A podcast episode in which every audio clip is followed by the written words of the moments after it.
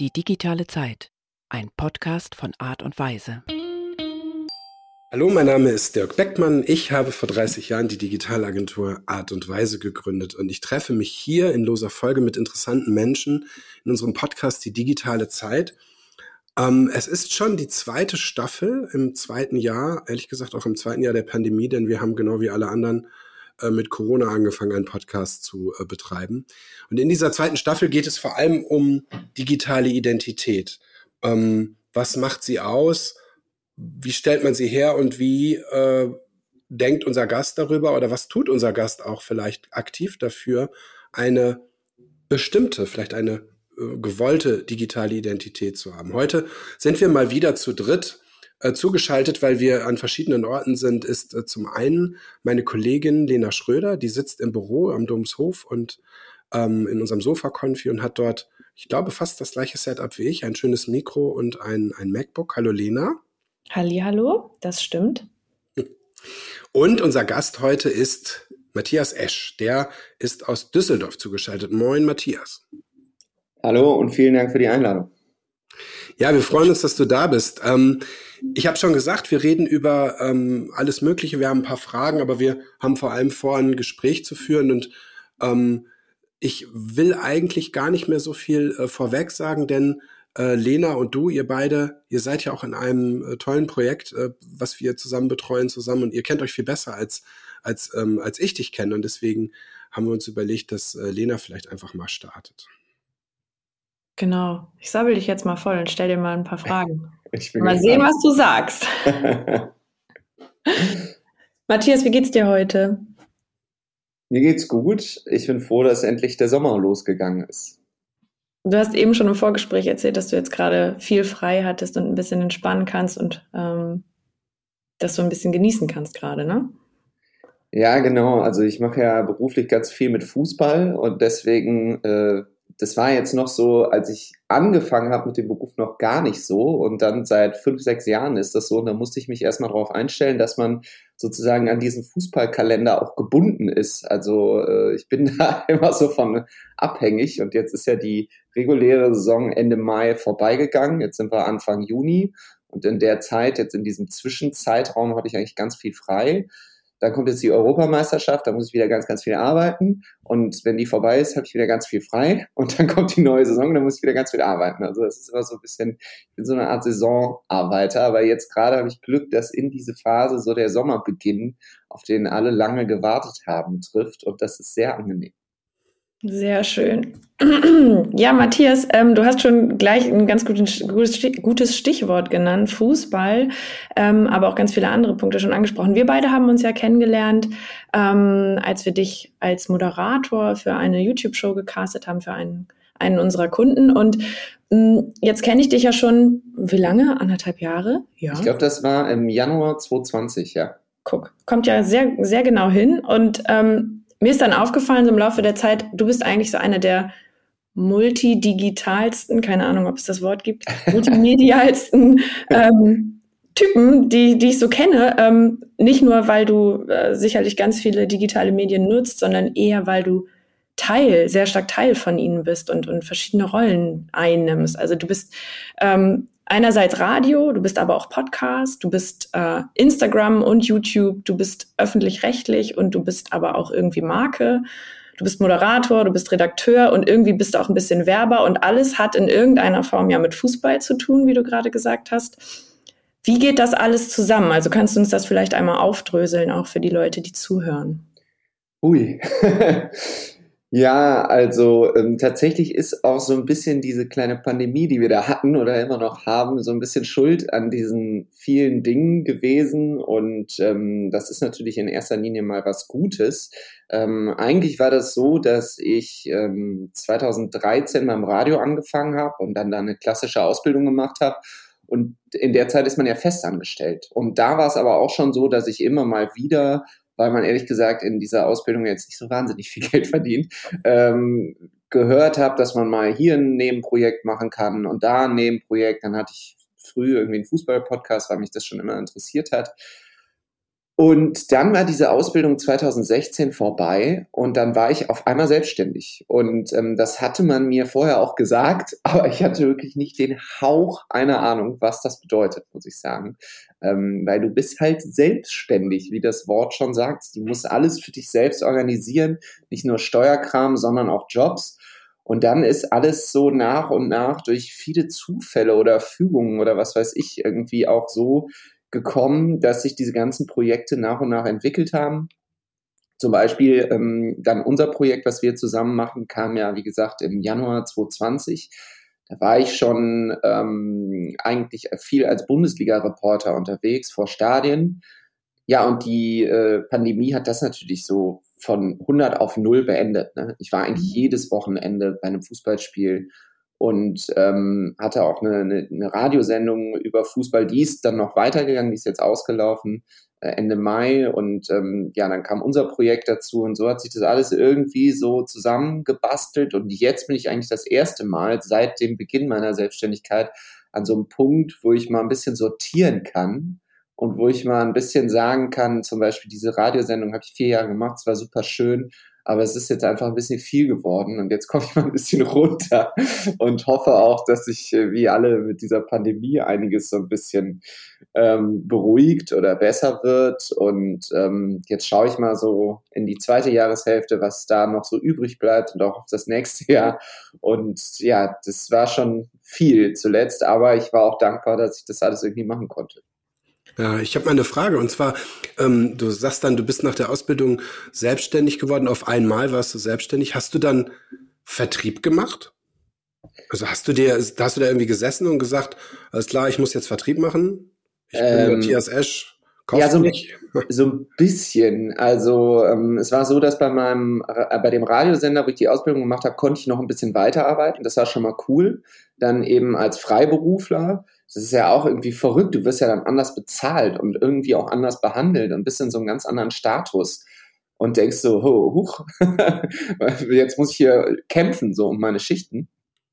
Und ähm, in der Zeit bin ich dann irgendwann in Köln untergekommen bei einer ähm, Agentur und da habe ich dann auch äh, eine Zeit lang ganz viel gearbeitet. Da war ich auch irgendwie so eine Art Festangestellter, der aber freiberuflich ist und dadurch war so diese, äh, dass ich sozusagen für mich werben musste, das musste ich nicht so richtig machen, sondern es ist so ein bisschen fließend ineinander übergegangen und irgendwie war das bei mir so, dass ich mich für fast nichts von dem, was ich jetzt auch mache oder gemacht habe, jemals so richtig bewerben musste. Da hatte ich irgendwie ganz viel Glück. Meistens war das so, dass jemand mich darauf aufmerksam gemacht hat und gesagt hat, ähm, das liegt mit Sicherheit auch daran, ähm, dass man mich eben viel sieht auf Instagram und so, aber das mache ich tatsächlich einfach in erster Linie, was mir Spaß macht und weil ich, das ist so, ich meine, letzten Endes hat ja jeder so seinen eigenen Fernsehsender. Irgendjemand hat es mal zu mir gesagt. Und warum sollte man es nicht nutzen? Es gab auch Phasen, da habe ich es weniger genutzt, da hat mich es auch manchmal genervt. Aber irgendwie gab es zwischendurch immer mal wieder Phasen, wo ich das so für mich festgestellt habe. Und dadurch äh, haben die Leute mich immer schon so ein bisschen gekannt, so irgendwie. Wenn man auf meinem Profil ist, klar kennt man mich dann nicht persönlich, aber natürlich kennt man viel von dem, was ich so mache.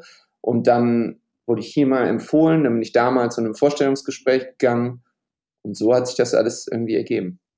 Eigentlich haben wir dich ja auch genauso kennengelernt, ne? Ähm, genau. Ähm, über einen Bekannten von uns, äh, über das Magazin, Fußballmagazin FUMS, wo du ja auch ähm, arbeitest. Also du machst ganz viele unterschiedliche Dinge mehr oder weniger gleichzeitig. Zumindest kann man sie auch gleichzeitig in den Kanälen ja wahrnehmen. Ne? Also sowohl in, in den einzelnen ähm, Kanälen, meinetwegen Sportschau, FUMS ähm, oder eben auch äh, die YouTube-Show. Und dann hast du ja noch deinen, deinen privaten Kanal, so wie du es gerade gesagt hast.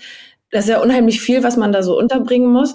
Würdest du dich als bist du ein Medienfuzzi oder bist du Influencer oder wie würdest du das selbst beschreiben? Also da würde ich lieber den Medienfuzzi nehmen, weil ähm, ich muss sagen, ähm, wenn ich ganz ehrlich bin, ist die Plattform Instagram eigentlich, ähm, würde ich fast sagen, dass ich 70 bis 80 Prozent der Dinge, die ich da sehe, und ich habe ja schon sehr gefiltert, eigentlich überspringe oder weggucke so. Selbst wenn es Sachen gibt wie witzige Memes oder so, ähm, äh, bei mir gibt es irgendwie so oft den, den, den Effekt, dass ich, dass ich denke, das habe ich schon mal gesehen. Und ich bin ein sehr ungeduldiger Mensch und sehr quirlig immer und deswegen mache ich auch so viel. Äh, ich glaube, das ist einfach so meine Persönlichkeitsstruktur. Und ähm, deswegen fällt mir das auch nicht schwer, vieles parallel zu machen. Da sagen oft Leute, wie machst du das so? Aber das habe ich immer schon so gemacht. Also auch als ich Schüler war, hatte ich irgendwie fünf Freizeitaktivitäten und bin von der Schule zum Sportverein gefahren, zum Musikverein, zu Freunden und kam irgendwann abends nach Hause. So, meine Eltern kannten das auch nicht anders. Ähm, deswegen ist das für mich relativ normal. Und jetzt ist daraus ein bisschen so ein Medienfuzzi geworden. Aber ehrlich gesagt finde ich das cool so. Also ich mag das sogar, wenn Leute das zu mir sagen, weil es gab immer Vorbilder, die ich hatte, ähm, die auch immer überall zu sehen waren. Und wie gesagt, manchmal, es gab so, eigentlich gebe ich nicht so viel darauf, was Leute irgendwie so einem sagen oder ähm, klar, man kriegt hier und da mal einen guten Ratschlag, ähm, aber eigentlich mache ich einfach so mein Ding und es gibt aber so einzelne Sätze, die halt manchmal so bei mir hängen bleiben. Und das war so, dass, dass mal jemand zu mir gesagt hat, ja, du hast ja quasi deine eigene Spielwiese da, du hast da deinen eigenen Fernsehsender. Und das zweite war, dass jemand zu mir gesagt hat, mach doch einfach, mach doch einfach, worauf du Bock hast. Wenn es jemandem nicht gefällt, ähm, das ist ja das Schöne, wenn ich das auf meinem privaten Profil mache, dann hängt da ja auch keine, der, da gibt es keinen Redaktionsleiter, der sagt, äh, nee, das kannst du nicht machen, weil ich bin ja mein eigener Redaktionsleiter. Und das ist ganz cool. Und deswegen mache ich einfach, ja. Das heißt, du denkst auch gar nicht darüber nach, wenn du zum Beispiel so eine Insta-Story jetzt machst, denkst du nicht darüber nach, okay, ziehe ich jetzt das und das Outfit an, wie sitze ich, wie halte ich die Kamera und was sage ich jetzt ganz genau? Also wie muss man sich das oder also wie muss man sich das vorstellen? Ähm, es, doch, also ich mache mir schon manchmal Gedanken, je nachdem, wie aufwendig das auch ist. Also was ich festgestellt habe, ähm, wenn Dinge in Form, also wenn ich quasi äh, auch auf Instagram etwas mache, was ich immer mal wieder mache, wie so eine Art Rubrik oder so, dann mache ich mir da schon Gedanken. Und es ist jetzt auch so, wenn ich jetzt mit anderen Leuten unterwegs bin, irgendwo hier, ich wohne ja in Düsseldorf am Rhein oder so, da habe ich eigentlich mein Handy fast nie in der Hand. So, da finde ich immer, das ist irgendwie unhöflich. Und da bin ich jetzt gar nicht so der Typ, der ständig dann irgendwie guckt oder so. Ich mache vieles eigentlich mit mit dem Handy, so wenn ich alleine bin und irgendwo lang gehe. Und da gibt es auch schon mal den Moment, dass ich irgendwas sehe ähm, und da dann nicht drüber nachdenke, jetzt groß, wie das jetzt aussieht oder so. Ähm, es war so, dass ich in dieser, als ich in dieser Agentur gearbeitet habe in Köln, gab es ein paar Leute, also da, da wurden ganz viele Comedy-Formate geschrieben fürs Radio und fürs Fernsehen.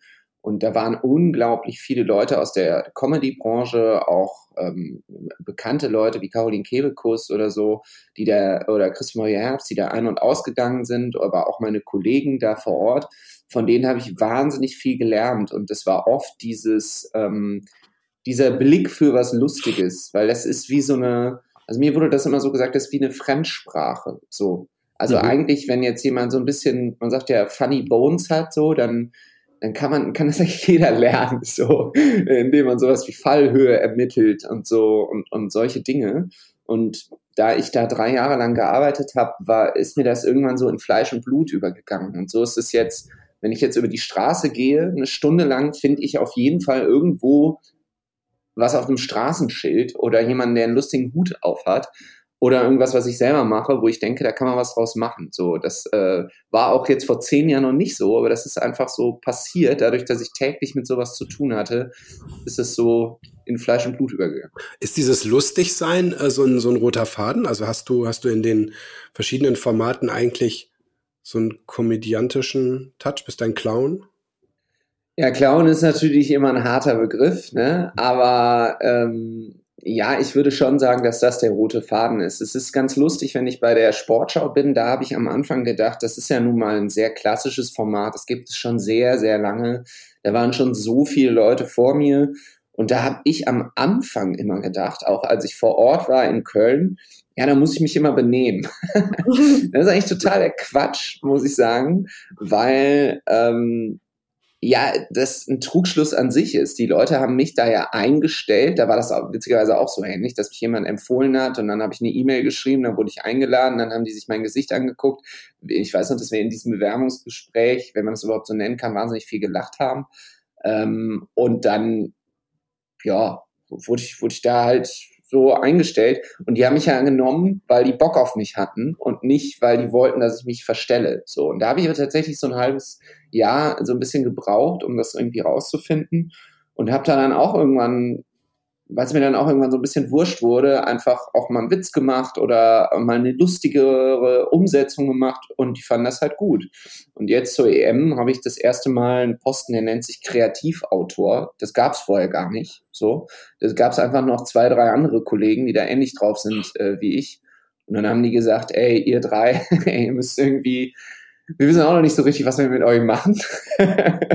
Aber ihr guckt jetzt im Prinzip, muss man sich das vorstellen, wir gucken jetzt einen Monat lang Fußball, haben so ein eigenes Büro und ähm, gucken gar nicht so auf das Ergebnis, sondern eben ähnlich wie bei den Instagram Stories auf der Straße auf irgendwelche Feinheiten, die andere Leute vielleicht nicht sehen und machen daraus eine lustige Umsetzung und versuchen halt Dinge zu produzieren, die am Ende des Tages viral gehen oder am nächsten Morgen jeder in seiner Timeline hat. Das ist natürlich auch ein bisschen Druck und so. Das geht dann auch damit einher. Da muss man natürlich auch abliefern. Aber ich glaube, mir liegt das und mir macht das Spaß. Ich freue mich darauf. Und auch da ist der rote Faden natürlich der Humor. Ja, weil ich finde immer, Humor ist, wenn gar nichts mehr geht, dann kann man immer noch eine Situation mit Humor lösen. Das habe ich immer festgestellt. Ich war schon in vielen, jetzt gerade auch in den letzten anderthalb Jahren, in super vielen Videokonferenzen, wo die Stimmung manchmal ganz schön eisig war. Und wenn man hinten raus mal jemanden zum Lachen gebracht hat, dann waren eigentlich immer alle erleichtert und dachten, ach Gott sei Dank, und so schlimm ist das alles gar nicht. Jetzt machst du so viel und bist wahrscheinlich in der, in der komödiantischen Fußballszene, wenn man das so nennen kann, über FUMS und, und aber eben auch über die Sportschau doch relativ bekannt, oder? Auch über den Podcast. Wirst du im analogen, in der analogen Welt ähm, erkannt und auf der Straße angesprochen? Ich weiß das nicht so richtig, weil ich jetzt anderthalb Jahre nicht ähm, das so richtig gemacht habe. Aber es war schon so in dieser Zeit, ähm, als ich das da an den Stadien gemacht habe, da war das so, ja. Und da gab es so ein paar Momente, also da gab es einen Moment, da weiß ich nicht, da war ich äh, hier in Düsseldorf bei Fortuna Düsseldorf und man muss sagen, das passiert selten. Ne? Also das ist jetzt nicht, ich gehe jetzt zum Stadion und da kommen direkt fünf Leute und wollen irgendwas von mir. Und das ist auch lustig, weil es nicht so ist, dass dann Leute irgendwie die meisten mit mir ein Foto machen wollen oder so, sondern die sehen mich und denken, ach krass, den habe ich schon mal gesehen, das ist ja hier der Typ von Fums cool, so und dann quatschen wir oder so, ne? Also mhm. es ist, ich habe da nicht so eine Art Promi-Status, sondern es ist eher so, ich habe eher so das Gefühl und damit ist da fühle mich auch sehr wohl mit, dass ich so einer von denen bin. So, das ist so, ja, du bist auch ein Fan und der hat halt eine Kamera dabei, so. Ähm, und es gab aber mal eine Situation, das ist aber nur einmal passiert, das war mir auch unglaublich unangenehm. Da waren wir in Düsseldorf bei der Fortuna und ich war da mit meinen besten Freunden, mit denen ich seit 20 Jahren befreundet bin und da ist es dann auch so, ähm, die interessiert das ja jetzt nicht so richtig, weil, also, ne, wir sind ja befreundet so. Klar reden wir dann auch mal über Fums und so, aber das ist für die jetzt eher so nebensächlich.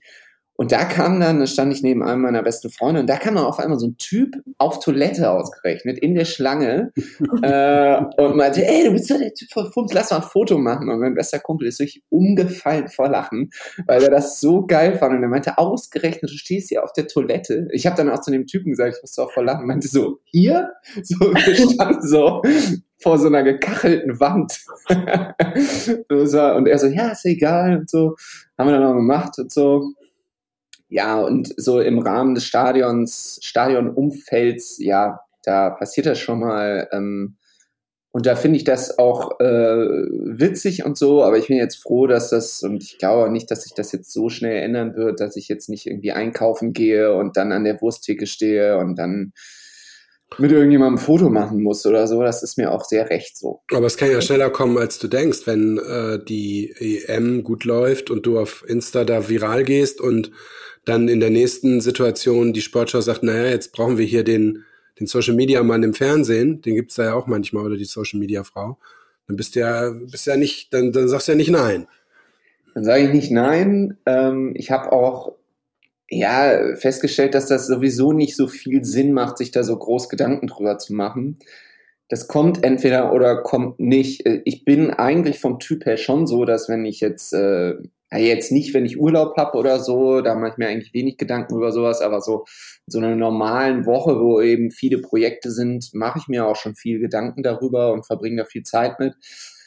Ähm, und ja, es ist immer so ein bisschen, man muss immer so ein bisschen aufpassen, finde ich, dass man sich nicht im Kreis dreht. Ne? Ich finde immer, wenn, und das passiert mir auch manchmal, wenn, wenn, wenn ich bestimmte Gedanken immer und immer und immer wieder habe und sage, jetzt würde ich das gerne in die Richtung lenken, das geht aber jetzt gerade nicht. Gerade, also es war jetzt in der Pandemie, ne, ging halt einfach bestimmte Dinge, die gingen logischerweise einfach nicht. Mhm. Und wie gesagt, ich bin ungeduldig, das war schwierig für mich.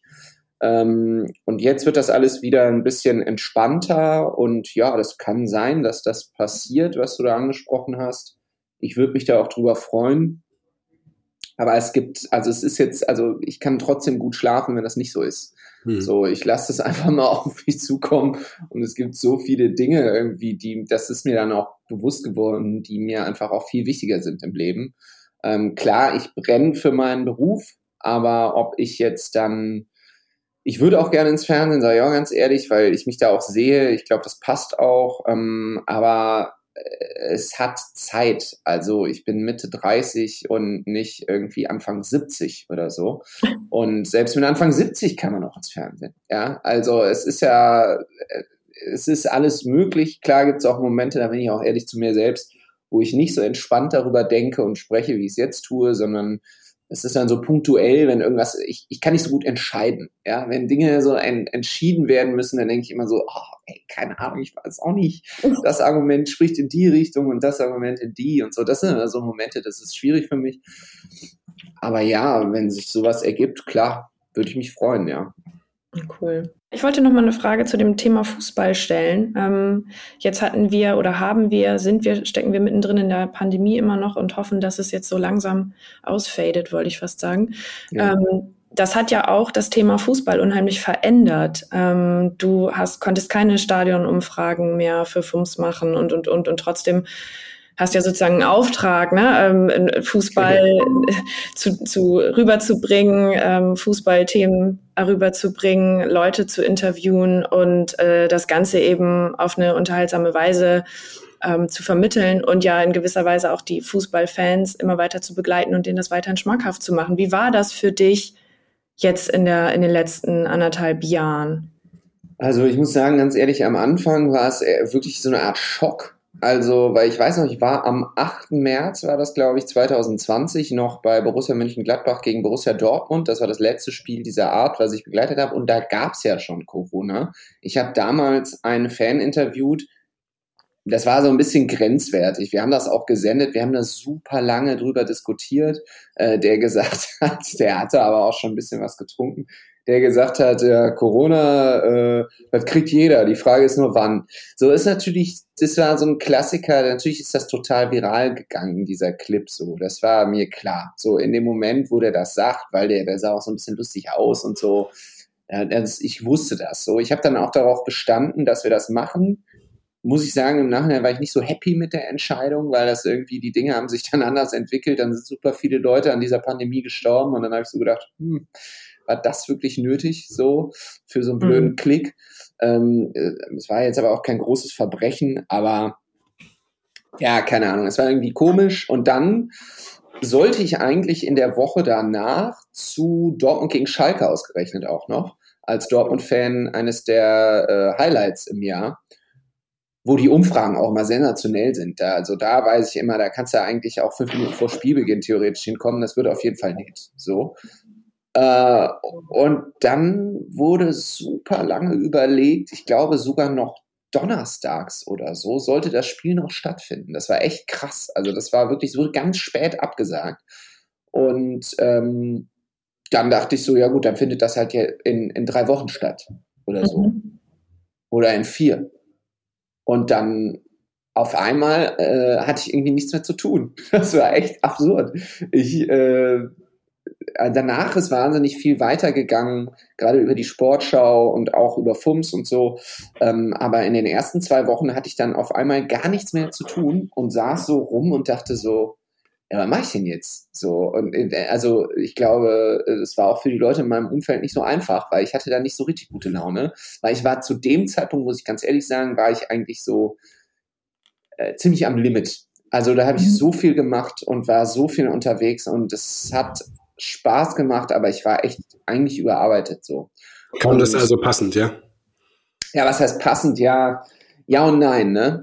Ähm, es war auf jeden Fall äh, ja irgendwie so ein bisschen fast so ein einschneidendes Erlebnis wie für viele andere Leute auch. Und ich hatte dann sehr viel Glück, dass ich in vielen Projekten weitermachen konnte. Es war komisch. Ich war seitdem nie wieder im Stadion. Das ist mhm. echt krass. Das ist anderthalb Jahre her. Man muss sich vorstellen, ich war fr früher in den Hochzeiten war ich mehrfach in der Woche im Stadion so. Und ähm, ja, es war irgendwie krass einfach. Irgendwie hat sich daraus dann auch viel, viel Positives entwickelt. Ähm, ja, ich, ich, also so richtig verstanden, was da passiert ist, habe ich, das habe ich immer noch nicht. So. Man musste ja unheimlich kreativ werden, ne? also unheimlich kreativ in der, in der, ja, in, in der Organisation seines eigenen Lebens, aber auch des ja. Berufs und eben auch der Inhalte, die man so, äh, mit denen man sich so täglich beschäftigt. Haben sich dadurch neue Ideen eigentlich entwickelt, wie man, wie man ja. Fußball vermittelt? Ja, auf jeden Fall, weil ähm, gerade im Bereich des Fußballs hat, also das war eigentlich äh, einer der wenigen positiven Dinge, dass dann doch der eine oder andere Funktionär nach viel, viel, äh, ja, hin und her Überlegerei dann doch festgestellt hat, dass der Fan beim Fußball jetzt doch nicht so ganz unwichtig ist. Das geben die natürlich, also sagen das immer, aber ich kenne auch Funktionäre und Chefs von Vereinen und eigentlich geben die das, wenn man ehrlich ist, nicht so gerne zu, weil es bringt denen Geld, es kostet manchmal aber auch Geld. Und es ist immer, Fußball ist einfach ein riesiger Wirtschaftspool. Das ist einfach so. Diese romant, äh, romantische Vorstellung des Volkssports, die gibt's ja so nicht mehr. Und das ist in dieser Zeit erst recht allen klar geworden und auch klar geworden, wie wichtig der Fan ist. Und da hat sich vieles im Fußball verändert. Was jetzt schade ist, der Fußball ist ein schnelllebiges Geschäft. Das heißt, in einem halben Jahr wird das Thema auch schon wieder ganz anders aussehen, wenn Fans wahrscheinlich wieder zurück ins Stadion kommen. Vieles wird auch wieder vergessen und so. So ist, so ist das Business halt ich musste dann sehr kreativ werden bei vielen Dingen, auch auf Instagram und so, weil man auch nicht mehr rausgehen konnte teilweise. Es war ja auch richtig genau. so, die, die Maßnahmen waren ja auch richtig. Ähm, ich habe zum Beispiel vorher fast nie zu Hause irgendwas gefilmt, weil ich mir immer gedacht habe, nö, wieso, das ist ja hier, geht ja kein was an. Da bleibe ich jetzt auch prinzipiell bei, aber dieses Zimmer hier, in dem ich gerade aufnehme, das äh, habe ich in dieser Corona-Zeit am Anfang komplett, äh, ist komplett renoviert worden, oder wir haben das komplett renoviert. Und ähm, dann habe ich irgendwann ein Format bekommen bei FUMS, wo man das auch gesehen hat und so. Mhm. Ja, es hat sich irgendwie sehr viel verändert und jetzt habe ich das Gefühl, es verändert sich wieder zurück. So, das ist auch spannend, muss ich sagen. Also die erste Veränderung war krass und jetzt ist irgendwie so die, die zweite Welle der Veränderung. Und ich glaube, viele Leute versuchen gerade aktuell, nicht nur ich, so zurück wieder in ihren, in ihre Zeit vor Corona zu kommen. Äh, da ist aber in der, äh, beim, beim Gang einlegen ruckelt es aber noch ganz schön hier und da. und ähm, vielleicht versucht man natürlich auch Dinge anders zu machen als vor Corona, aber ja, ich, also ich für mich bin gerade in dieser Phase, ja. Wenn man so hinter die Kulissen ein bisschen guckt von Fußball, ich mhm. bin da gar nicht in diesem, in diesem Game so drin. Ähm, also Fußballfan bin ich natürlich, wenn man Bremer ist, ist man Fußballfan, dann wohnt man natürlich an dieser lebenslangen grün-weißen Weser, äh, Weser, Weserbogen und ähm, liebt seinen Verein, auch wenn der absteigt, ist völlig Wurst. Aber wenn man hinter die Kulissen guckt, so wie du, da so ein bisschen mehr dahin kommt, so ein bisschen sozusagen auf der anderen Seite steht, so in diesem mhm. Business, in diesem Game ist, wie würdest du diesen, diesen Gedanken kommentieren? Geht das da alles mit rechten Dingen zu? Boah, ich sag dann immer, wo geht schon mit rechten Dingen zu, ne? Da muss man mir erstmal ein Beispiel nennen. ähm, aus, also immer, wenn irgendwo Geld fließt, ja, fließen Interessen mit, das ist ja logisch so. Und ähm, es gibt natürlich wenige Bereiche, würde ich jetzt einfach mal sagen, ähm, in der Gesellschaft, wo das so an einer so bekannten Oberfläche passiert. Ich fand das ja irre, muss ich sagen, dass in der Zeit, ähm, als dann es, ja, es gab ja im April 2020, ein Monat lang wurde kein Fußball gespielt. Mhm. Was das in Deutschland für ein Ding war, wo ich echt gedacht habe, also ich meine, mein Beruf hängt da dran, ja. Und selbst ich habe gedacht, Leute, jetzt beruhigt euch mal ein bisschen, ja. Es ist nur Fußball. Hm. Ja, das war, als würde man alle Bäcker in Deutschland schließen. Das hätte die Leute weniger gestresst. Hm. Ja, und ich finde es wirklich Wahnsinn, was der Fußball, die, die, die WM 2006 hat da echt alles verändert. Ähm, so ein schön, also es war ein schönes Fußball-Sommermärchen und so weiter und so fort, aber die Wahrnehmung des Fußballs danach ist hier, hat sich einfach vollkommen verändert.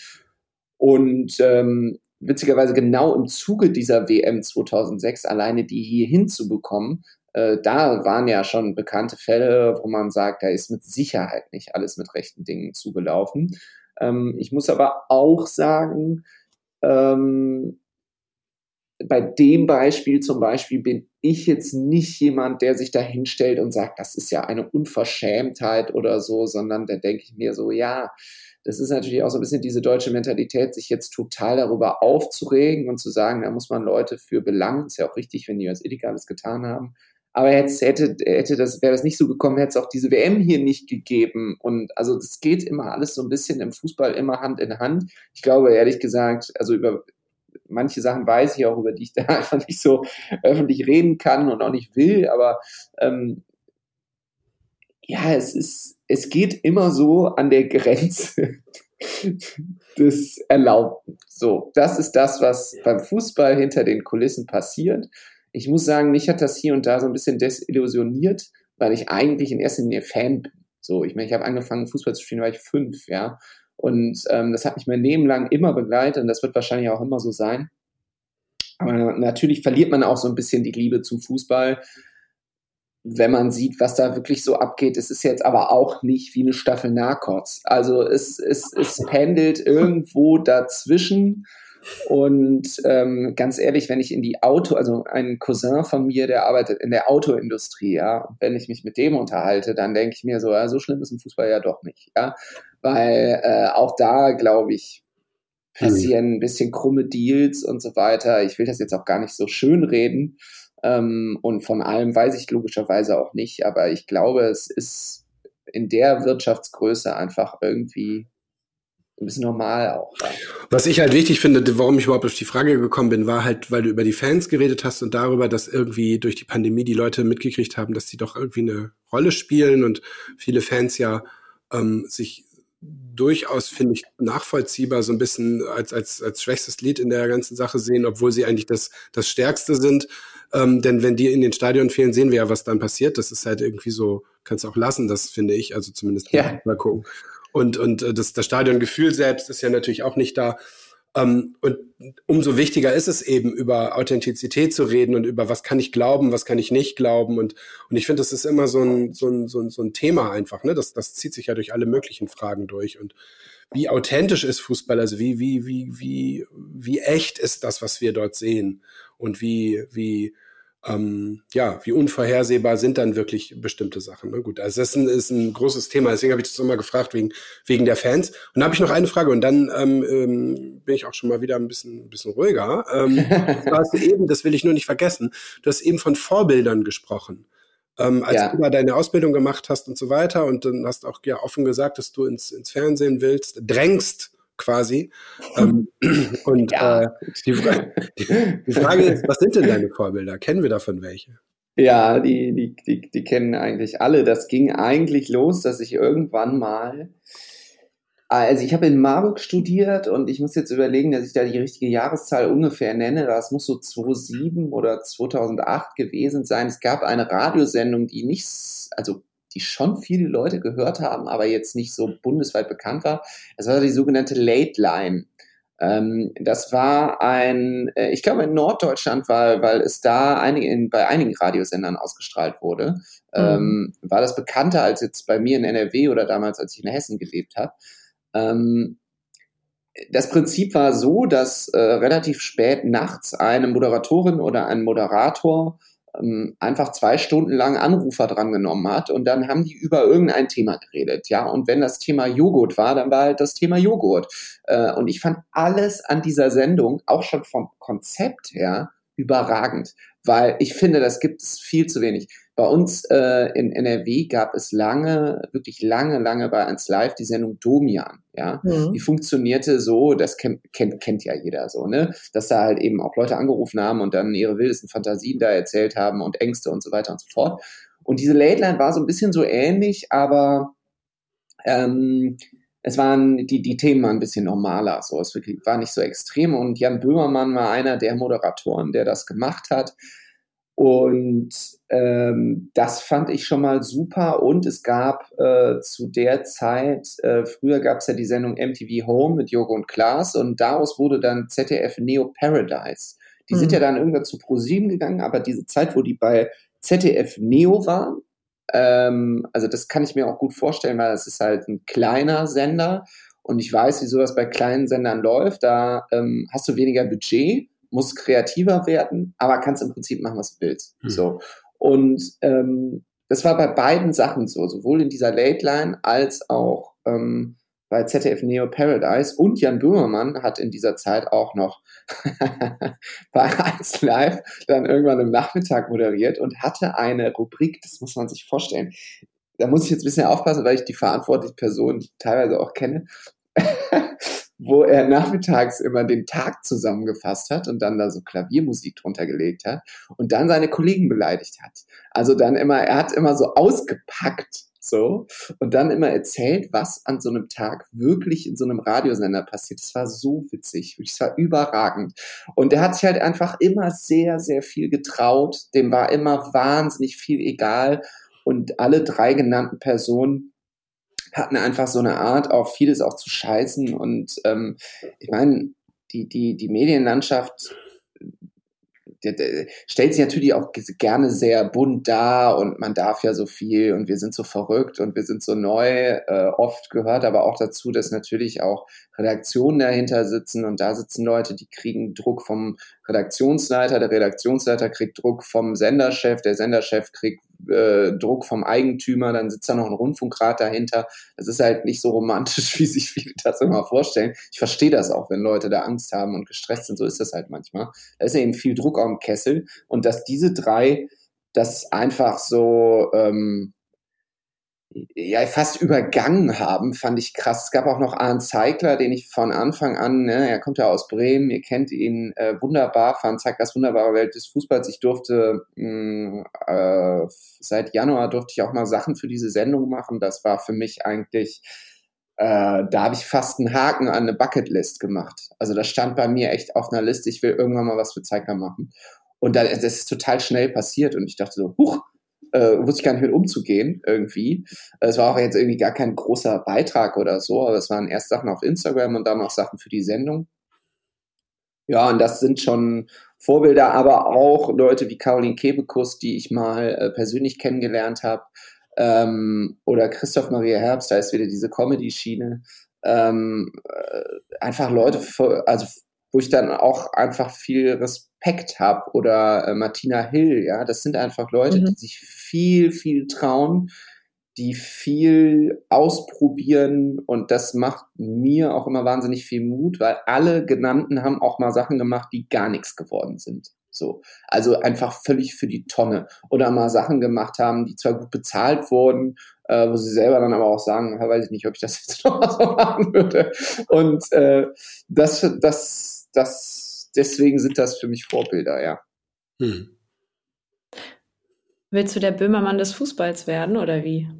Ach, ich, ja, ich, ich finde, Vorbilder dienen für mich dazu, irgendwie sich ein bisschen Sachen. Also, ich erkläre das anders. Als ich beim Radio angefangen habe, ist es ja so: du kommst dann zu einem Radiosender, dann machst du da ein Praktikum, dann machst du als erstes eine Umfrage. Das war jetzt für mich Glück, weil mir fällt das total leicht. Die meisten Leute haben da total äh, Panik vor, ähm, weil das viel mit Zurückweisung zu tun hat, weil viele Leute halt sagen, nö, dir sage ich nichts. Und dann manchmal bist du auch beleidigt, ist mir irgendwie egal. So, äh, mich spornt das eher an. So, und ähm, dann habe ich diese, äh, dann machst du diese Umfragen und irgendwann sagt mal jemand zu dir, wir haben hier zwei Aufnahmestudios, in dem einen läuft gerade die Live-Sendung, daneben kannst du was aufnehmen. Geh doch mal in das Studio und nimm mal was auf. Und dann denkst du so, ja, aber also wie, wie, wie nehme ich denn was, also wie rede ich denn da so? Und dann äh, kommt immer jemand, ähm, ich bin bei, wirklich bei einem Radiosender da groß geworden, die, die, die, äh, die, wo wahnsinnig nette Leute Gott sei Dank gearbeitet haben und die haben gesagt, ja, nimm dir doch mal ein Stück vom Kollegen Dennis ähm, und dann mach das mal so ähnlich wie der. Mhm. Und dann habe ich gesagt, ja, aber ich will ja nicht kopieren. Nee, nee, mach das, wird dir helfen. Und eigentlich spricht man erstmal nur nach. Und daraus entwickelt sich eigentlich die eigene Art, dann das zu vertonen. Im Radio, ey, das hat, glaube ich, bei mir boah, drei Jahre oder so gedauert, dass ich das erste Mal dann auch was moderiert habe, wo ich dachte, das klingt jetzt zu 100 Prozent nach mir. Und das geht allen so, weil es hat ja, jeder hat das ja schon mal gemacht irgendwie und du musst dich da erstmal durchbasteln. Und so sehe ich das eigentlich auch mit, ähm, mit Vorbildern. Ich glaube, es hat keinen Sinn, jemanden eins zu eins zu kopieren, mhm. aber es gibt mit Sicherheit auch mal Formate, in denen, mich sie, äh, in denen man mich sieht. Lena, du hast das ja auch schon mal gesagt, als wir zusammen gedreht haben. Und dann erinnert das den einen oder anderen bestimmt mal auch an Jan Böhmermann oder so. Und für mich ist das völlig okay. Also ich, ja, guck zu diesen Leuten auf. Den einen oder anderen aus der genannten Liste habe ich auch schon mal getroffen. Ähm, ich weiß noch, als ich Christoph Maria Herbst mal getroffen habe, da war ich, der sah absurd. Also da war ich so nervös irgendwie. Und äh, es war aber gut, weil letzten Endes, der hat da in der Agentur, wo ich gearbeitet habe, ähm, war dann ganz oft da, hat immer Hörbücher eingelesen und dann haben wir einfach ganz oft zusammen Mittag gegessen. Und irgendwann mhm. wurde das ganz normal. So.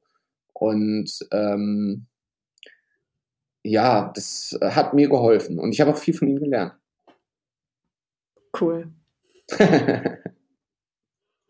Musstest du beim Radio eigentlich auch am Anfang diese Sprachübungen machen? Äh, ich kann mich erinnern, dass als ich bei, bei Radio Bremen mal gearbeitet habe und auch meine ersten Beiträge angesprochen habe, dass mir dann erstmal gesagt wurde, dass, dass ich viel zu, viel zu viel zu schnell rede und das wird wahrscheinlich hier im Podcast auch am Ende so sein. Ähm, und dass man sich dann, ich musste mir dann, glaube ich, irgendwie mit einem, mit einem Korken im Mund sollte ich dann sprechen. Ja, ja. Und dann habe ich meinen ersten Beitrag aufgenommen und fand das selber ganz, ganz komisch, weil es unheimlich langsam, unheimlich deutlich war. War das bei dir damals auch so? Ja, da war es ein bisschen anders. Es gibt, äh, wenn man das Volontariat macht, einen zweimal zweiwöchigen äh, Volo-Kurs nennt sich das. Da bist mhm. du dann mit den Volontärinnen und Volontären äh, aus deinem Bereich da, also bei mir dann NRW, äh, ja, zwei, zwei Wochen eingesperrt jeweils äh, in so einer, ja, weiß ich nicht, in so einer Art WG. Eigentlich halt in so, Fort, in so klassischen Fortbildungsräumen. Und abends geht man dann zusammen irgendwie was trinken und so. Das, ist, das war eine sehr intensive und sehr coole Zeit. Und ähm, da kommen ganz viele Sprechtrainer und so vorbei. Mit denen macht man dann die Übungen lernt recherchieren. Also bei mir war das, mein Radiosender ist Teil des Lokalfunks. Da kann ich echt nur sagen, ähm, äh, die Ausbildung, die man da genießt, ist mega, weil da ein bisschen weniger Geld ist als jetzt im öffentlich-rechtlichen. Und du musst einfach alles machen. Ob du willst oder nicht, du wirst da einfach durchgeballert. Das ist, da hast da keine Wahl. So. Und äh, das war gut, weil dadurch wird man so ein bisschen schmerzfrei. Und da gab es einen Sprechtrainer, der heißt Reinhard Pede überragender Typ. Der kam äh, morgens rein, völlig tiefenentspannter Typ. Und der redet so ganz mit so einer tiefen Stimme, auch privat, immer so ganz entspannt. Und äh, da meinte der, ja, hallo, ich bin der Reinhard äh, und ich spreche die Nachrichten beim Deutschlandfunk alle dachten schon, boah, krass, ey, Nachrichten Deutschlandfunk, so, das ist eine Hausnummer, so, ne? Hm. Und dann meinte er so, will ich nie vergessen, da hat er gesagt, äh, ja, und bei mir ist das so, wenn ich das Radiostudio verlasse, dann bin ich, ähm, nee, nee, wie, hat er nochmal gesagt? Äh, wenn ich in das Radiostudio, wenn ich das betrete, bin ich entspannter, als wenn ich es verlasse. Für mich ist das eine Art Meditation, die Nachrichten zu lesen. und ich dachte so, okay, was nimmt er? Und davon hätte ich auch gerne was, weil zu der Zeit ich meine, da bist du gerade irgendwie ein paar Wochen beim Radio, ist ja alles aufregend. Da fährst du jeden Tag zur Arbeit und denkst, boah, hoffentlich mache ich heute nichts falsch und äh, man lernt ja in der Zeit auch recherchieren und da war auch mal ein Fehler dabei. Ich habe mal in der Nachricht, äh, man lernt dann Nachrichten lesen und das habe ich lange gemacht. Ähm, und da habe ich mal einen Stadtteil falsch verortet in Düsseldorf. Alter Schwede, da war die Hölle los. Äh, den ganzen Tag die Leute angerufen, die machen einen persönlich fast fertig, weil man halt mal einen Fehler gemacht hat. Und da war nichts mit Entspannung. Und dann habe ich aber diese äh, Radiosendung bekommen, die ich jetzt vier Jahre gemacht habe. Und da gab es in dem letzten Jahr, wo ich das gemacht habe, irgendwann mal einen Moment, ähm, man geht ja zwischen den Takes, wenn die Musik läuft, auch mal raus und so, wo ich so entspannt war, dass ich fast vergessen habe, dass wir ja noch eine Radiosendung gerade machen. Weil ich draußen saß und wir uns unterhalten haben. Und dann bin ich ganz schnell wieder reingegangen. Es war noch, das passiert jedem Radiomoderator irgendwann. Da waren noch zehn oder fünf Sekunden und dann ging das auch und so. Ähm, einmal habe ich sogar komplett vergessen und dann so einen Song gegen die Wand gefahren, sagt, also da knallt dann so die Werbung rein, das klang nicht so schön. Ähm, und da habe ich an Reinhard Pede zurückgedacht und gedacht, ja, dieser Sprechtrainer, mit dem hat man eben auch sehr viele Übungen gemacht mit Korkenmund und was weiß ich. Mhm. Äh, der hat einem diese Übung beigebracht, aber eigentlich war das eher so eine Art Yoga oder Meditation mit dem, der Tag mit dem. Und äh, witzigerweise in der Agentur in Köln, in der ich dann gearbeitet habe, kam der irgendwann rein und hat ein Hörbuch angesprochen. Und da meinte ich, ja, gibt's ja nicht, äh, Wahnsinn und war total, hab mich total gefreut. Er wusste natürlich überhaupt nicht, wer ich bin, weil er natürlich im Jahr 2000 äh, Schüler da hat. Ähm, und dann haben wir uns aber sehr lange unterhalten und äh, ja, ich habe ihm gedankt, dass er mir das alles so beigebracht hat und habe dann gesagt, aber unter uns die Sprechübungen waren jetzt nicht das, was bei mir hängen geblieben sind. Und dann meinte er, alles nicht schlimm, Hauptsache ist irgendwas hängen geblieben. ja. Du hast eben gerade von ähm, Fehlern gesprochen, ne, die man ja logischerweise immer macht, wenn man was Neues lernt. Ähm, Im Digitalen, also jetzt in deinem, ich nenne es jetzt mal in deinem Insta-Leben, ähm, kann es ja auch mal passieren, dass du aneckst mit Dingen, ne? Dingen mit, mit Witzen, die du machst oder äh, ja. nicht machst oder mit einer Meinung, die du hast. Wie gehst du damit um? Also du hast ja unheimlich viel Community auch, die du irgendwie ähm, betüdeln musst. Ja, das äh, musste ich auch erstmal lernen, muss ich ganz ehrlich sagen. Also ähm, das, da hat mir eigentlich der Job bei der Sportschau geholfen. Ne? Da mache ich ganz viel Social Media und es gibt ein Programm, das nennt sich SWOT. Und da hast du ähm, von allen Kanälen, also egal ob was auf YouTube, Facebook, Instagram oder Twitter kommentiert wird, alle Kommentare gebündelt sozusagen und ein Posting ist dann ein Ticket, nennt man das. Mhm. Und ähm, also was da so an Kommentaren kommen, ist schon echt heftig, ja. Und äh, von rassistisch bis sexistisch bis persönliche Beleidigung der Protagonisten, die dann da was gesagt haben, ist alles dabei.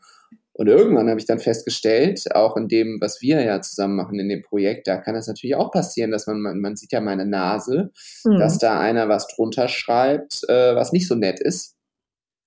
Das passiert eigentlich sogar fast jeden Tag. Und am Anfang habe ich so gedacht, okay, vielleicht habe ich da irgendwas falsch gemacht oder so. Dann habe ich es irgendwann komplett ignoriert ähm, und irgendwie meinen Frieden damit gemacht. Und dann gab es mal äh, eine Situation, dass ich in, in dem Podcast bei Hör mal Fußball, den ich habe, was über den BVB-Spieler Jaden Sancho gesagt habe, was sehr frech war. Ich habe gesagt, er sei ein Schönwetterfußballer. Äh, sehr diskutabel, diese Meinung, weil es ist einer der besten Spieler, die Borussia Dortmund jemals hatte, ähm, ohne Frage, aber ich also ich bin halt auf dem Bolzplatz groß geworden und ich spiele halt logischerweise anders Fußball als er, nämlich viel schlechter. Aber äh, ich mag halt Kurve eher so gekriegt. Spiele. Bitte? Die Kurve gekriegt. ja. Ähm, ich mag halt Spieler, die ja, die mehr kämpfen und die mehr fighten und die ein bisschen mehr Dreck fressen. So. Und das sind Spieler, mit denen du dann am Ende halt auch schwierige Situationen überstehst. Und das ist er nicht immer so. Und trotzdem war die Aussage irgendwie doof. Dann hat Fums das auf eine Zitattafel gepackt. Die haben mich auch vorher gefragt. Ich gesagt, ja, ja, ja, ja. Ich habe so gesagt, ja, ja, mach auf jeden Fall. Und an dem Tag wollte ich irgendwie an den Strand fahren oder so. und habe morgens auf mein Handy geguckt und habe gedacht, ach du Scheiße. Das war wirklich krass, da habe ich mal so eine Art Shitstorm bekommen. Mhm. Viele wussten auch, wer ich bin, viele wussten auch gar nicht, wer ich bin. Und ähm, also, das war schon, also da wirst du einfach so durchbeleidigt. Ähm, Und ähm, dann habe ich mit den Leuten bei FUMS gesprochen, die dafür zuständig sind. Und dann haben wir uns darauf geeinigt, das irgendwann offline zu nehmen, weil es, es hört halt gar nicht auf. So, ne?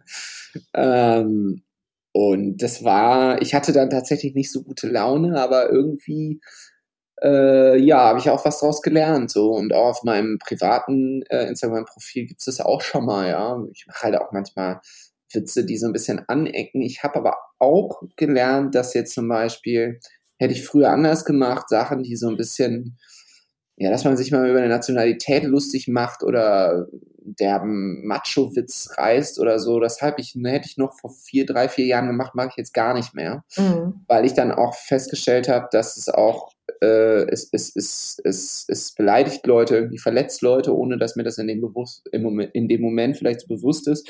Und mir bringt es eigentlich auch nichts. Und man kann auch äh, auf sinnvollere Weise irgendwie unterhalten.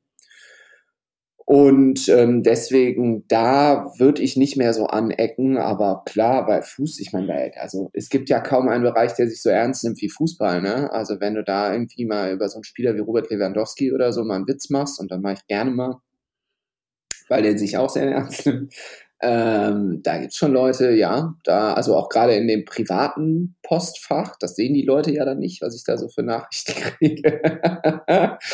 Ah, schon mal ab und zu sind da Leute dabei, die nicht so gute Laune haben. Aber ich meine ganz ehrlich, also ich kann es ja nicht ändern. Ne? Letztendlich ist es ja deren Problem. Solange ich niemanden beleidigt habe, finde ich, ist alles gut. Und wenn die das, wenn denen das so sauer aufstößt, dann müssen in erster Linie die damit zurechtkommen und nicht ich. Okay, das heißt, du gehst dann auch nicht sofort in die Konfrontation ähm, oder, oder würdest du das empfehlen, äh, hätte ich, zu antworten? Hätte ja, also äh, ich gucke immer, dass ich so viel Post kriege jetzt auch nicht. Ich bin jetzt kein Superstar, aber mir schreiben schon viele Leute. Äh, ich versuche immer alles zu beantworten. Ähm, äh, meistens gehe ich nicht mehr in die Konfrontation. Das hätte ich irgendwie früher anders gemacht, weil ich das auch spannend fand und da auch mal so ein bisschen Lust drauf gehabt habe. Das sehe ich irgendwie nicht mehr so, weil mir das auch nicht so viel bringt. Äh, manchmal waren da interessante Diskussionen dabei, aber ich finde irgendwie immer, wenn man dann, dann noch Öl ins Feuer gießt, das bringt ja nichts. Meistens. Mhm. Und ich stelle auch fest, zum Beispiel über den Sportschau-Account, ich habe letztens mal eine Instagram-Story für die Sportschau gemacht und da habe ich einen Fehler gemacht. Da habe ich ähm, was falsch platziert, was die Leute, so einen Abstimmungsbutton, dann konnten die Leute nicht abstimmen. Da kam dann, die, die Instagram-Story ist 24 Stunden online und da kamen insgesamt 400 Nachrichten. und dann habe ich mir halt irgendwann so einen Text überlegt, der so sehr höflich und erklärend war und den dann natürlich irgendwann auch kopiert und an alle geschickt, weil du kannst ja nicht auf jeden individuell. Ja. Hm. Und, und das war total krass, weil die Leute dann total nett reagiert haben. Mhm. Die haben erst geschrieben, das ist ja irgendwie so ein Internetding, welcher Praktikant war da am Werk, wenn ich mir denke, was für ein dober Witz auch so. Ne? Also auch ein Praktikant diese Instagram-Story machen kann. Das ist ja total, aber gut. Ist halt so ein Internetwitz. Und dann habe ich da meine Antwort verfasst. Und die meisten Leute haben dann total nett geschrieben und mhm. geschrieben. Ja, weil ja, sie eine okay. Antwort gekriegt haben, ne? Ja, genau. Und haben dann geschrieben, ach, das war gar nicht so gemeint. Ihr mhm. habt super Content. Ist doch klar, dass da mal ein Fehler passiert. Mhm. Fand ich total erstaunlich. Fand ich total cool und habe dann gedacht, ja, das ist da, das war fast so, als hätte man diese Internetbubble voller äh, äh, voller Hass manchmal, als hätte man mal so eine Nadel da rein ge ge und dann auf einmal genau ist, ist dieser Ballon geplatzt und ich dachte mir so, ey, es kann so einfach sein. Mhm. Ja? Aber natürlich ist im Internet auch immer, die, ist ja immer alles eine Frage der Kapazität. Ne? Die Sportschau kann sich das leisten, da super viele Leute zu beschäftigen und alles zu beantworten. Aber wer kann das schon? Mhm. Und auch große Firmen müssen erstmal an den Punkt kommen, dass sie sagen, wir geben, geben überhaupt so viel Geld dafür aus. Ja? Fast mhm. jede große Firma äh, will einen Internetauftritt, aber denkt sich dann, wenn es dann losgeht, ach du Scheiße, das kostet ja Zeit, Energie und vor allem Geld. Und äh, dann hat man so ein bisschen den Salat manchmal. Ja, und das ist, glaube ich, äh, nicht einfach, ja. Mhm. Wenn du jetzt, äh, da steht so eine Fee vor dir, ne? Und die Fee, ja. die, die, die Fee sagt, pass auf, du musst dich jetzt entscheiden. Wenn ich die Frage gestellt habe, hast du auch nur fünf Sekunden oder drei. Ähm, du wirst der, der du werden willst, aber du hast nur einen Kanal, Radio, Fernsehen oder Internet. Ich kann mich doch so schlecht entscheiden, Dirk.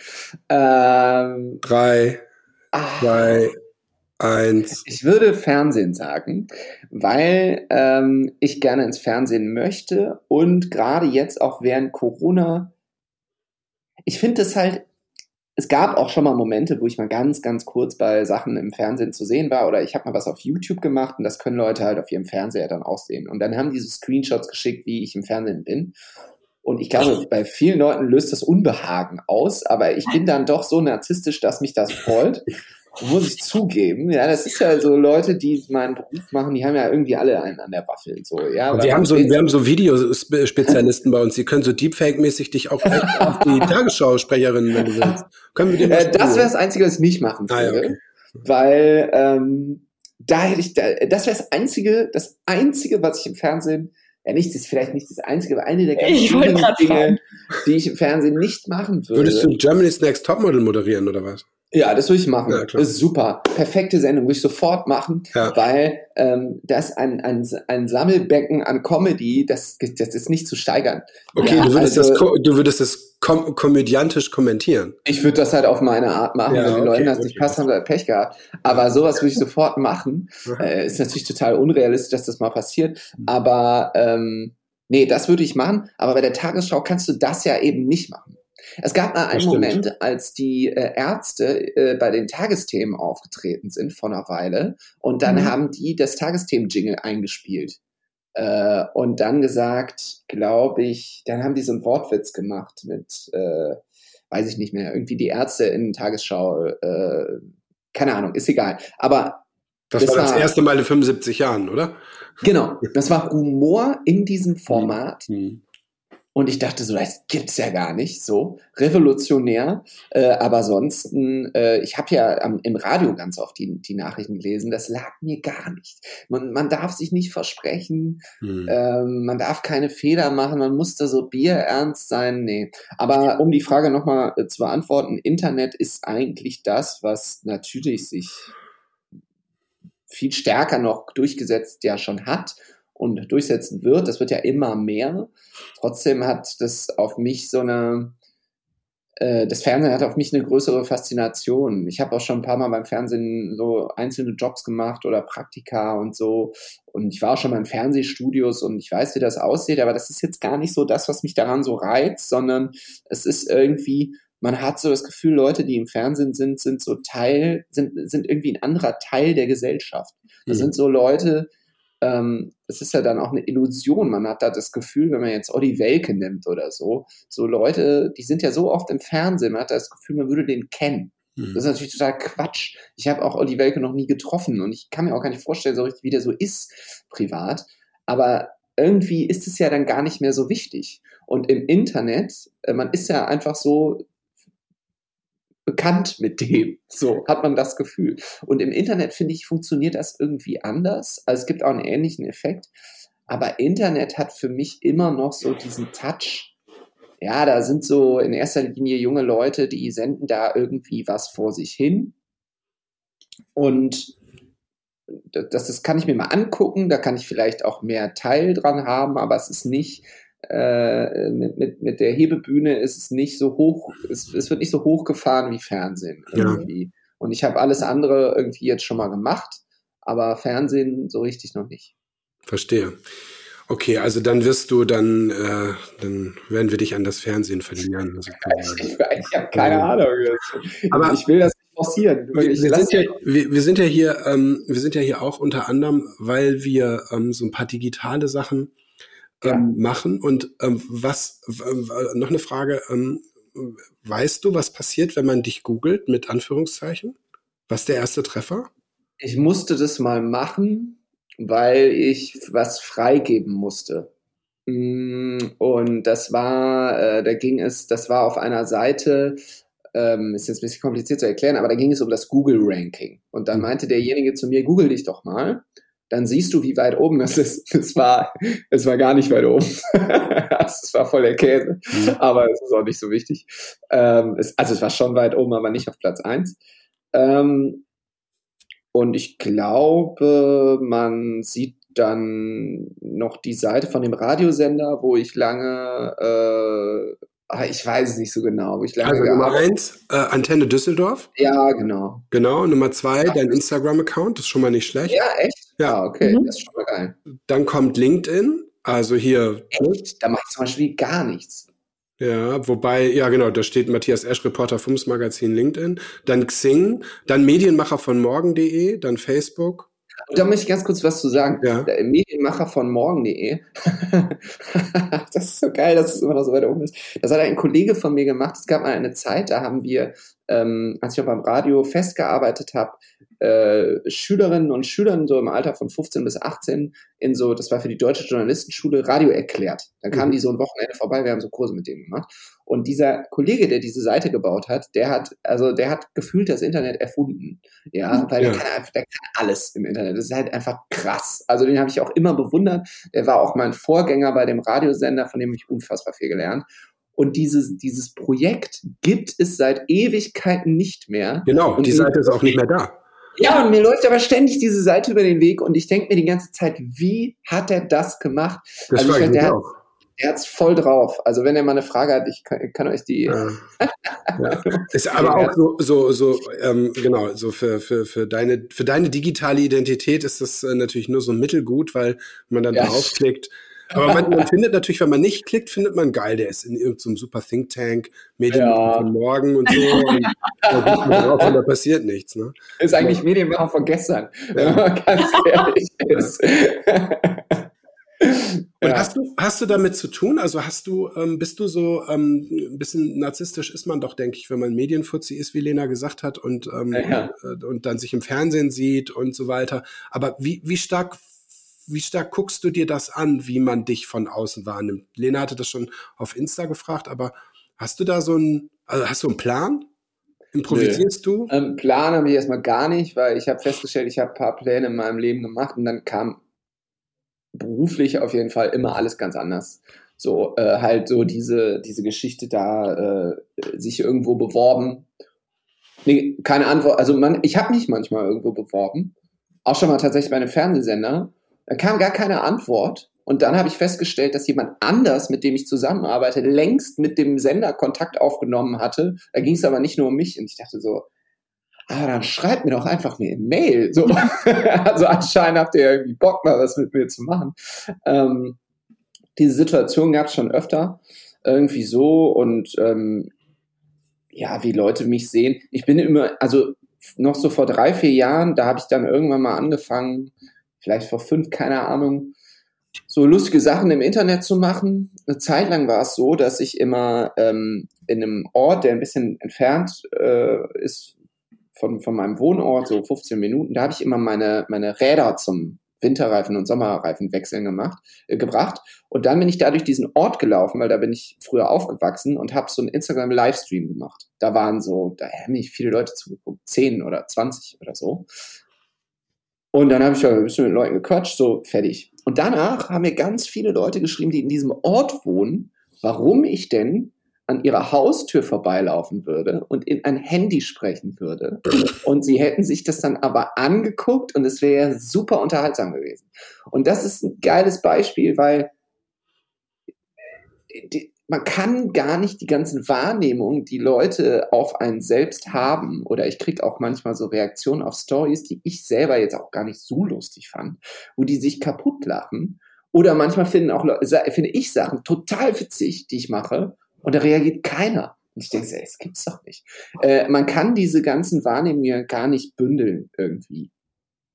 Also klar, es gibt Likes und so, aber ich finde das eigentlich ganz gut. Instagram und Facebook schafft das nach und nach ab, äh, dass man das sieht und äh, fährt da eine andere Strategie. Das, das kommt mir sehr entgegen. Ich finde das angenehm. Und ähm, ich gucke mir nicht mehr so viel an. Nee, ich habe jetzt, äh, wie, wie Leute reagieren, ich habe jetzt eine Zeit lang ähm, in der Rückrunde, also von Januar bis Mai, immer samstags so ein Livestream beim Fums-Magazin gemacht. Da gab es dann so Leute, wenn bestimmte Vereine da betroffen waren, ähm, ich nenne den Verein jetzt nicht, aber es gibt wohl einen Verein, der, der die Fans mögen, das Fums-Magazin wurde nicht so doll und die weiß ja auch nicht, wenn, wenn dann da ein Gast war, der mit diesem Verein was zu tun hatte, dann sind Leute in diesen Stream eingetreten und haben alles beleidigt. Stundenlang. Das ging immer eine halbe Stunde und da gab es nur Hass. Also, und ich habe das dann irgendwann also das halt macht nichts mit mir. So, also ich denke dann so, ja, sonst so, so machen. Hm. Und nur wenn jetzt etwas neu ist, was ich noch nie gemacht habe, oder mir, oder ich so ein richtiges Herzensprojekt habe, wie zum Beispiel diese Stadionumfrage oder auch die Sachen, die wir ähm, äh, miteinander machen, da gucke ich dann schon mal genauer hin und versuche dann eher was daraus mitzunehmen. So, Mhm. ähm, aber eigentlich eher auch, indem ich irgendwie mal Kolleginnen oder Kollegen frage, kannst du dir das mal angucken, wie findest du das so? Oder enge Freunde oder so. Aber ja, diese öffentliche Meinung von Leuten, da kann ich, glaube ich, auch gar nicht so stark beeinflussen. Ja, und mein Eindruck ist, du hast auch wirklich ein ganz gutes Gefühl dafür, ne? wie du ähm, einfach äh, durch deine Erfahrung, ähm, dass du weißt, was gut ankommt, dass du auch weißt, wo irgendwas schwierig sein könnte. Und das, das finde ich, kannst du dann immer ganz klar rüberbringen. Und ich muss noch eine Sache sagen, die ich sehr lustig finde. Du hast ja eben gesagt, ähm, Nachrichten sprechen ist überhaupt nicht mein Ding, aber wenn wir zusammen drehen, ist das immer deine Übung. Dann sitzt du, vor der Kamera und sagst, Bonn. ja, das ist so ein alter Gag, der da irgendwie mal so rübergekommen ist, weil wir da, ich sitze ja immer an so einem Tisch und habe ganz oft am Anfang so drei, vier Blätter Papier in der Hand, irgendwie das, was wir uns vorher überlegt haben, steht da ja so grob niedergeschrieben und dann mache ich die immer so, dann mache ich die immer so einmal so auf den Tisch geknallt, wie früher der Tagesschausprecher das gemacht hat. Und dann sage ich das immer irgendwie, weil ich mich dann in dieser Situation oft so fühle. Ich habe ja auch schon oft zu dir gesagt, an diesem Tisch sitze ich nicht so gerne. Das hat sich irgendwie ein bisschen geändert, das ist ein bisschen besser geworden. Wir haben da letztens mal so ein Kissen drunter gelegt, dann liegt man, dann sitzt hier irgendwie besser und dann ist es halt, hat es auch nicht mehr diese Nachrichtensprecherhaltung. Ähm, ja, ich fühle mich da mit so ganz seriösen Sachen also erstmal vielen Dank, was du gesagt hast, aber mit so ganz seriösen Sachen, äh, das musste ich halt eine Zeit lang machen. Ähm, ich habe auch mal äh, Artikel geschrieben, das war auch nicht so mein Ding. Also äh, Sachen richtig so niederzuschreiben, kriege ich hin. Ich mag auch Sprache an sich total gerne. Man kann sich dann da ja austoben, aber wenn dann jemand zu mir sagt, in der, wenn das Korrektur gelesen wird, uh, das musst du jetzt aber mal alles noch in eine andere Zeit bringen, weil du schreibst in der Vergangenheit, wir brauchen das aber in der Gegenwart, dann denke ich Was so, willst du? äh, was willst du denn jetzt? So, nee, ey.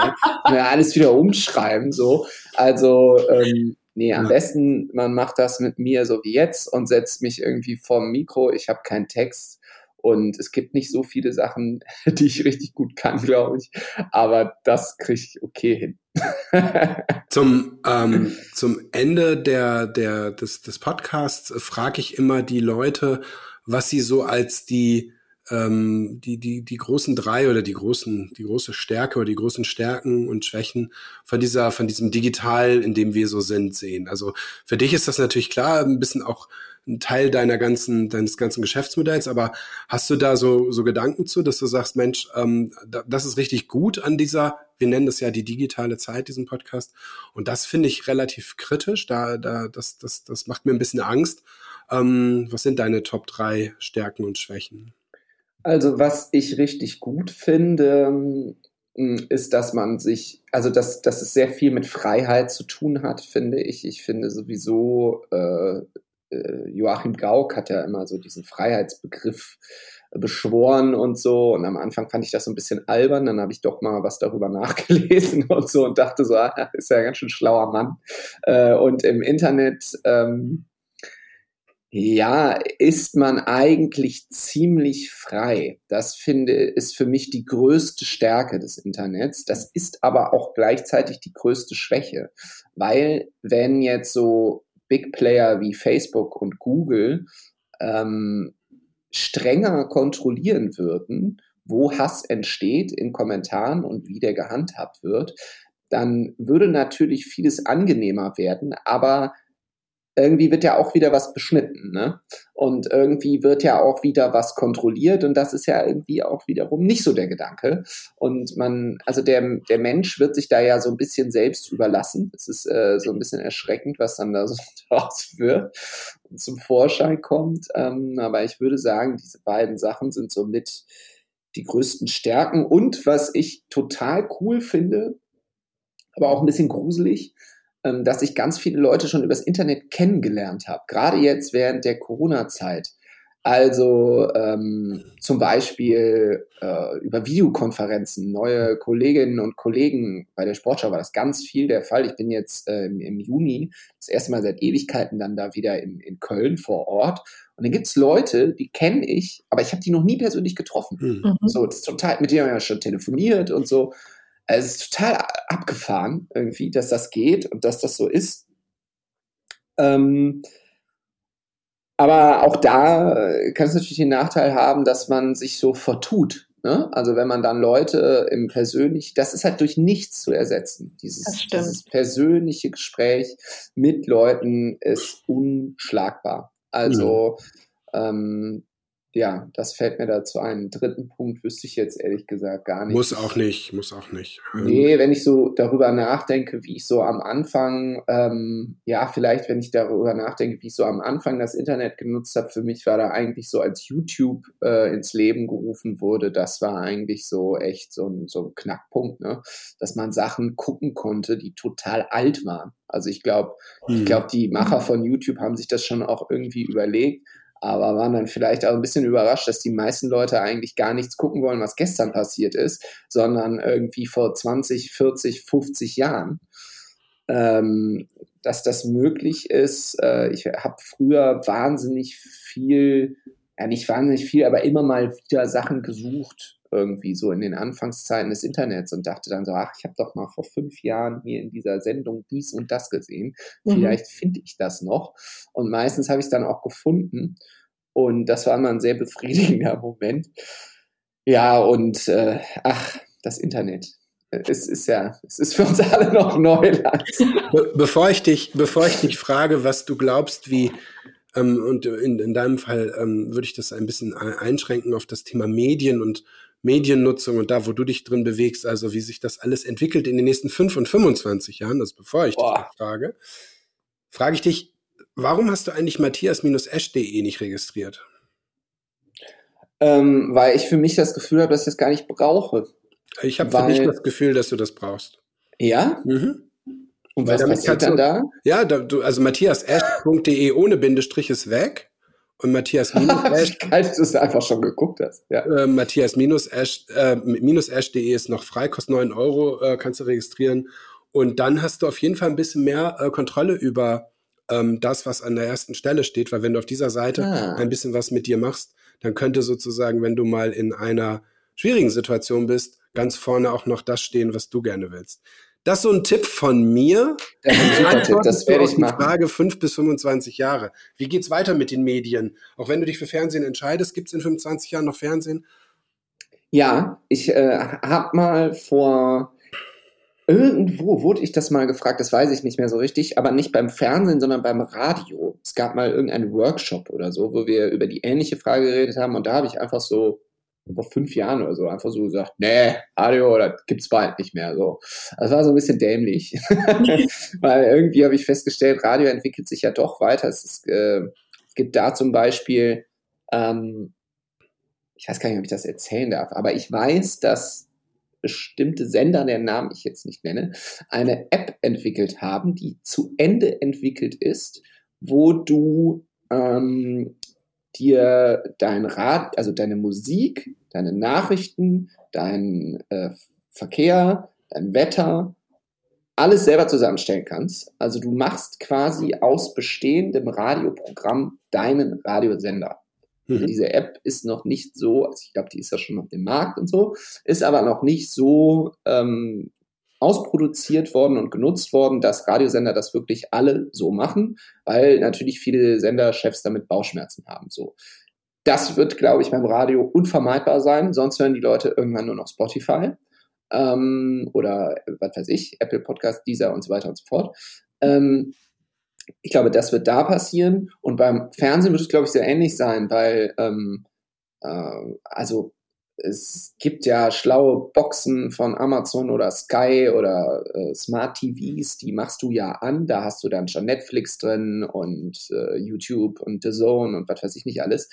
Ähm, und irgendwie wird man es, glaube ich, hinbekommen, den dieses, dieses Analoge und dieses Digitale so miteinander zu verschmelzen, das, das passiert ja eigentlich gerade schon. Und ich glaube, das wird auch noch in 25 Jahren der Fall sein. Ob es dann noch diese TV-Programme gibt, so wie jetzt, das weiß ich nicht. Ich weiß auch nicht, ob es nötig ist, dass die, wie heißt das, Trovatos oder äh, irgendwelche äh, Mittagssendungen, dass die, weil mittags, äh, ehrlich, guckt keiner Fernsehen, äh, oder wahrscheinlich doch gucken überraschend viele Leute Fernsehen, aber das könnte man auch anders regeln, glaube ich. Oder in 25 Jahren wird man dafür hoffentlich eine andere Lösung gefunden haben, sodass dann also es weniger Trash vielleicht gibt oder man den Trash sagen wir mal, besser auswählen kann. Also dieses, dieses lineare Fernsehen mit diesen 30 Programmen und so, da würde ich nicht drauf schwören, dass es das noch in 30 Jahren gibt. Aber dass du eine Wohnung betrittst und da steht so ein schwarzer Kasten,